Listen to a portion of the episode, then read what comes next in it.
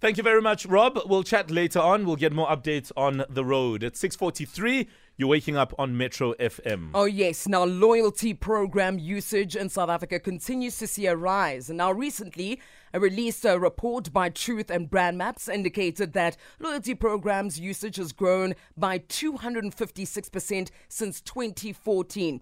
Now, the report found that consumers were more interested in programs uh, that have more instant rewards. Meanwhile, women, older people, and wealthier people tend to use these programs more. So what are the latest trends when it comes to loyalty programs, and what do most consumers miss when it comes to using them for best results? Well, we are chatting to wealth coach Yolanda. Good morning, Yolanda.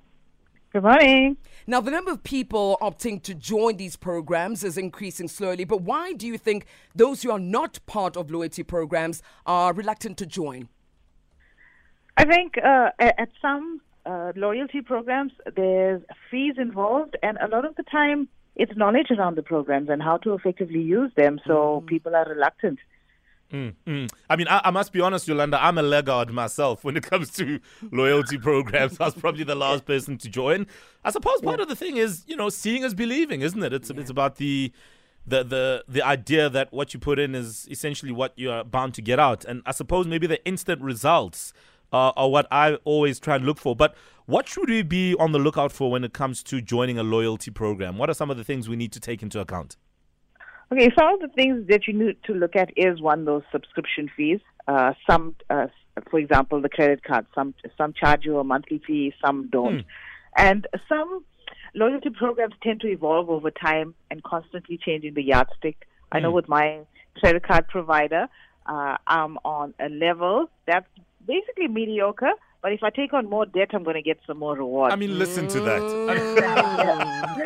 So the juice must be worth the squeeze. I mean, we've got to look at it from that point of view as a consumer as well. As well. Yeah, absolutely. Something interesting in this report is um, just demographically speaking, where it seems women are are, are the biggest uh, on the uptake and uh, wealthier people. I mean, I mean, what does that mean? What what does that tell us? I think uh, on the on the wealth side, uh, a lot of people look for those uh, the lounge access, airport access, mm. uh, and also a lot of uh, medical aid programs. They tend to offer some very lucrative high-end rewards mm. uh, that, that that's appealing to the to the wealthy in the country. Mm, absolutely. And and what are some of the latest trends in the uh, space of loyalty programs that are, are worth taking advantage of? I think uh, recently in the food and grocery space, uh, it's become very competitive. The big retailers are trying to build up some loyalty. They want a constant. They want constant foot traffic, so they offer these more lucrative programs. But as consumers, we can be savvy. It's great for us because it gives us freedom of choice. Mm. And for me personally, I aim to get three to four times uh, cash back with one purchase. Yeah, I mean, that, that that's the thing. And and obviously, one other thing that really annoys me, uh, Yolanda, is that you have to keep purchasing sure.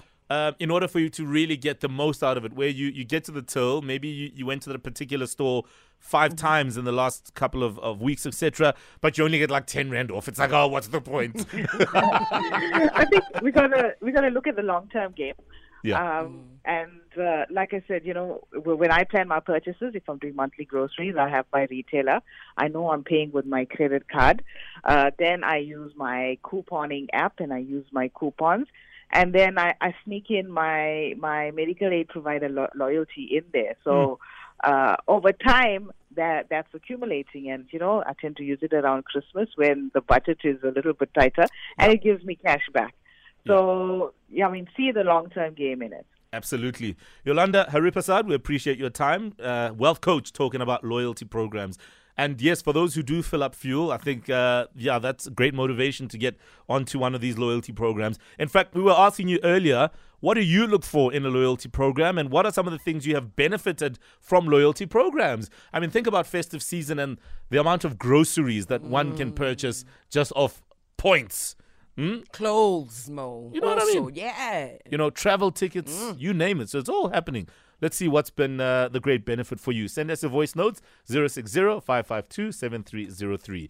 Coming up next, kids give the best answers. We're going to find out which kid is the naughtiest as far as uh, passing gas and then blaming it on somebody else. And then we've got our sing-along.